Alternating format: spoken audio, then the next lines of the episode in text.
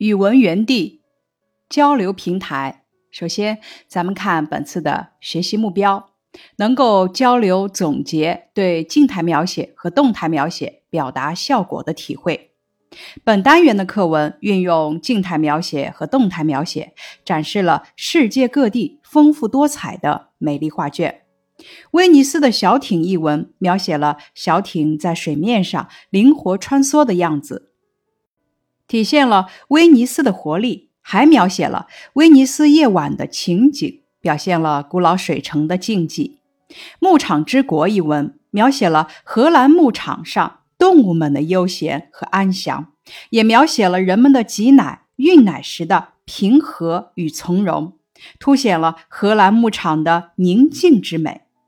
恰当的运用静态描写和动态描写，能够呈现景物独特的魅力。本次交流平台告诉我们，景物描写的表达方式，呈现景物的静态美，呈现景物的动态美，将自然风光与人们的活动融为一体，在景物描写中感受人们活动等四种方式。在写景的文章中运用上述的表达方式，会让人对景物的特点有更明确的认识。接下来是交流示例展示。威尼斯的小艇中，高大的石头建筑耸立在河边，古老的桥梁横在水上，大大小小的船都停泊在码头上。静寂笼罩着这座水上城市，古老的威尼斯又沉沉的入睡了。的描写让我们体会到了景物的静态美。静态描写带给人沉静之感。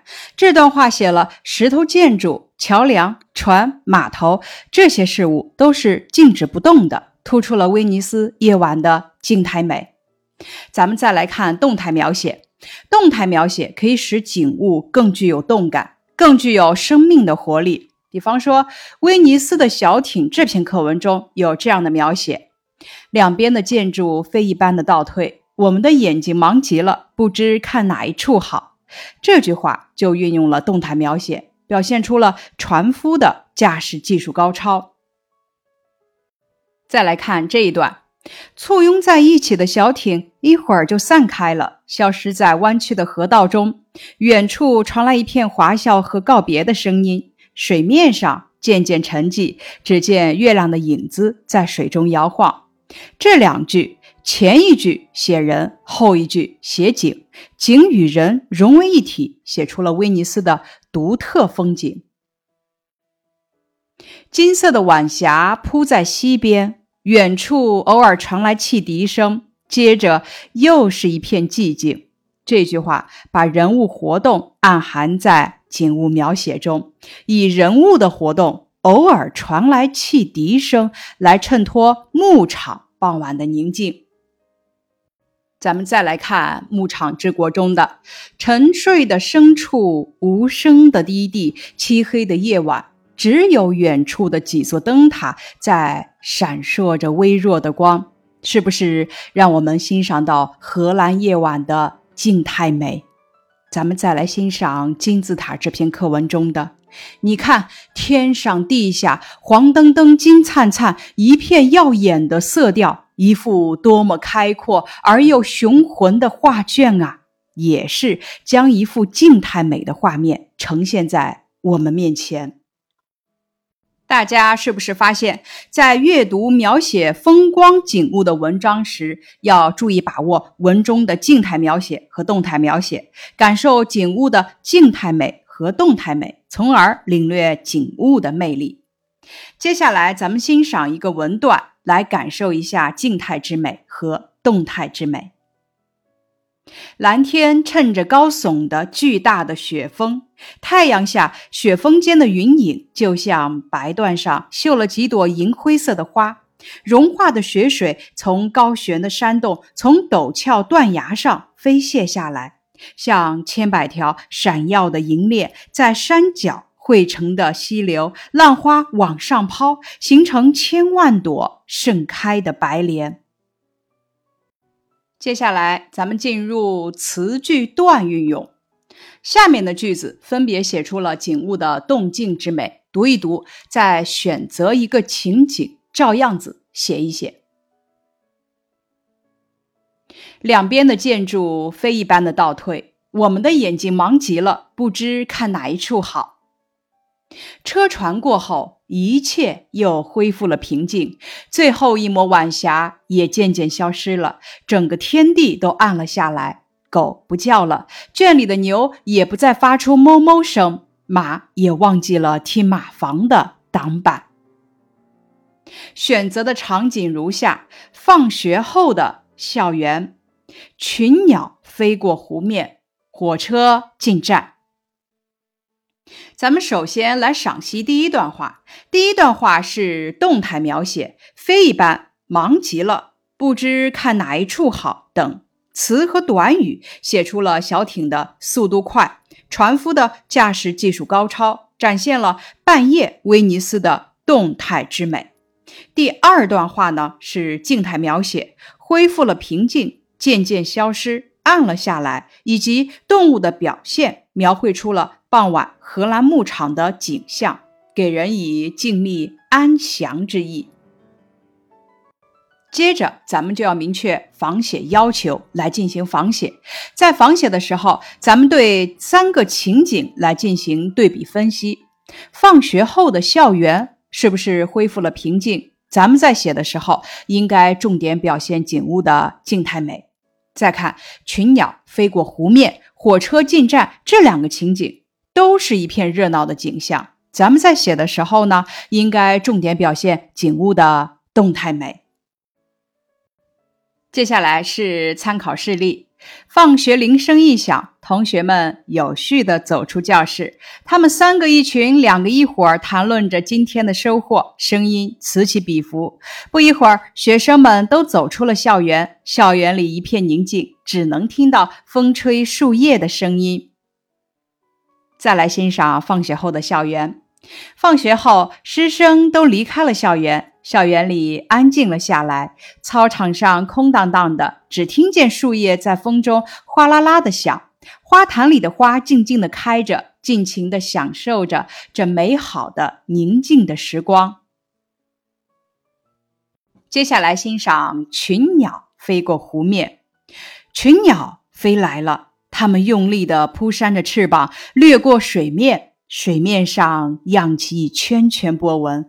当它们飞走后，湖面上又逐渐恢复了平静。再来欣赏，一群白鹭飞来了，安静的如画一样的湖面一下子热闹起来。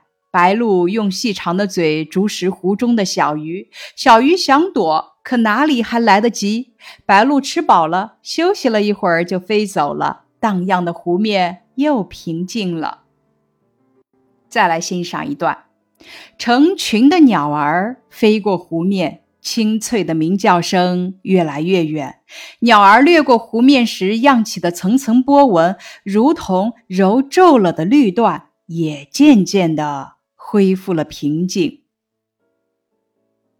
接下来的事例是火车进站，火车进站了，旅客们提起行李，纷纷向车门移动。站台上熙熙攘攘，热闹极了。行李箱擦着地面，发出哐哐的声音。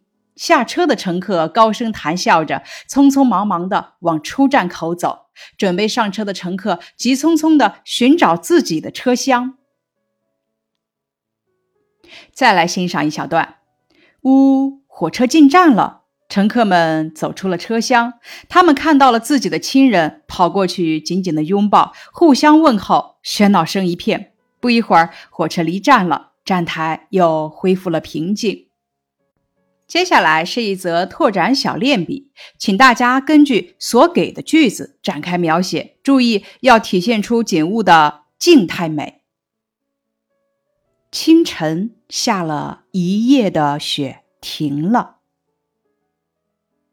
清晨下了一夜的雪，终于停了。只见房顶披上了洁白的衣服，柳枝变成了银条，天连着地，地连着天，白雪茫茫，无边无际，好一个粉妆玉砌的世界。接下来读一读，说说下面的句子分别描写了怎样的情景，体会他们在表达上的特点。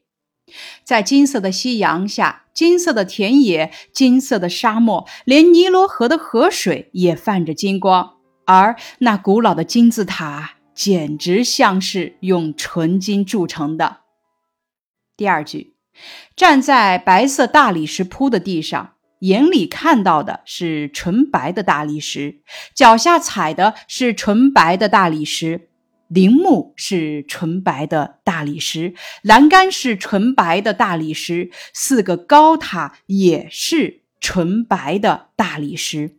你被裹在一片纯白的光辉中，仿佛给这个白色的奇迹压住了，给这纯白的光辉网牢了。这两段话分别描述了金字塔、大理石的样子，它们的共同点是。着力描写色彩，金字塔金光闪闪，大理石纯白无瑕。作者不仅用优美的笔触描述色彩，还加入了自己的想象，使内容更加生动鲜活。咱们来看第一组句子，选自的是穆青的《金字塔夕照》，描写了埃及金字塔沐浴在金色的世界里的样子。第二组句子选自季羡林的《琼楼玉宇，高处不胜寒》，描写了印度泰姬陵闪耀着纯白的光辉的样子。第一段话描写的是金色夕阳照耀下的美丽景象，而第二段话呢，写到处都是白色的景象。他们在表达上都是围绕一个主题进行深入刻画，为了突出景物的特点，先写。视觉上的感受，然后加入自己的感受，两者巧妙融合，把景物的特点表现得更加细腻、深入人心。如同在刚刚讲的，这两组句子在表达上的共同特点是，都集中强调了一种颜色。接下来是拓展小练笔，请大家仿照上面的句子，列举几种事物。描写出一种色彩。夕阳还没有落山，天边燃烧着一片橘红色的晚霞，阳光洒在屋顶上，屋顶变成了浅红色；阳光洒在草垛上，草垛变成了淡红色。接下来，请大家赏析一则语段：落日将云朵染成艳红。一眨眼，层层相叠的云，有的竟幻化成朵朵耀眼的红玫瑰，在天空中游移；有的好似那漫山遍野盛开的火红火红的山茶花，开得正绚烂；还有那轻薄的云，宛如少女跃动的红纱巾。在空中翩翩起舞，这艳丽的红字使我不由得产生了幻觉，似乎自己也置身于这一片红海之中，整个人变得红彤彤的了。梅花的颜色最常见的有红、粉红、白色。红色的梅花艳若桃李，灿如云霞，又如燃烧的火焰，舞动的红旗，极为绚丽，颇具感染力。观之使人受到鼓舞，感到振奋，心中腾起异样的激动。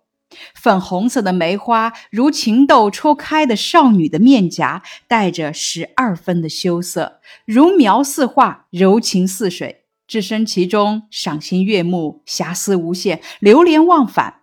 白色的梅花如银雕玉琢，冰肌玉骨，是那么清丽超然，清雅脱俗。清白无瑕，清正无邪，令人望之肃然起敬。下面咱们来到日积月累部分，《乡村四月》宋·翁卷。翁卷字旭谷，永嘉人，今浙江温州，南宋诗人，擅长作田园诗、宫诗，为永嘉四陵之一，有《四言集》《韦碧轩集》等。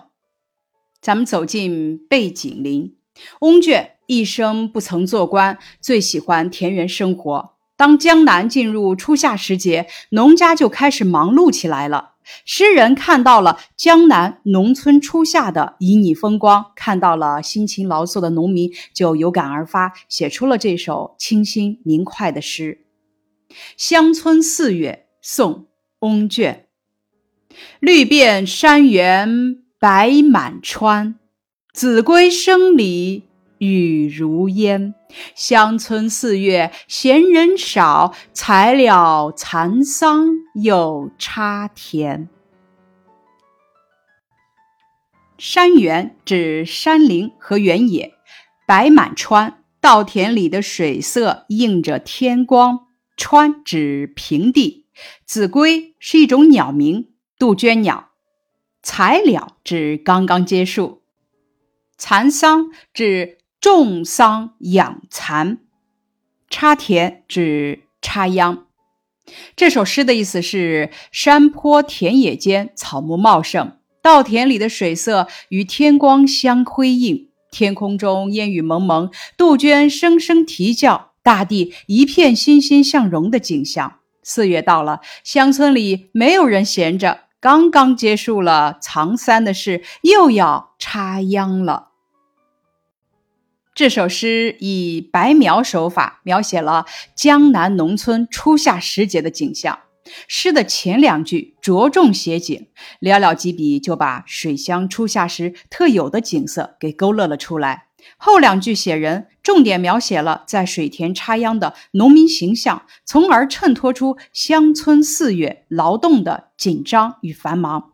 至于不正面直说人们太忙，却说闲人很少。那是故意说的委婉一些，舒缓一些，为的是在人们一片繁忙紧张之中，保持一种从容恬静的气度。而这种从容恬静的气度，与诗的前两句描写的水彩画式的朦胧色调是和谐统一的，前呼后应，交织成一幅色彩鲜明的图画。接着，咱们来学习一些诗句积累。陆游游山西村，山重水复疑无路，柳暗花明又一村。杜牧江南春，千里莺啼绿映红，水村山郭酒旗风。杜牧清明，借问酒家何处有？牧童遥指杏花村。孟浩然过故人庄，绿树村边合，青山郭外斜。以上是语文园地的学习内容，感谢你的收听。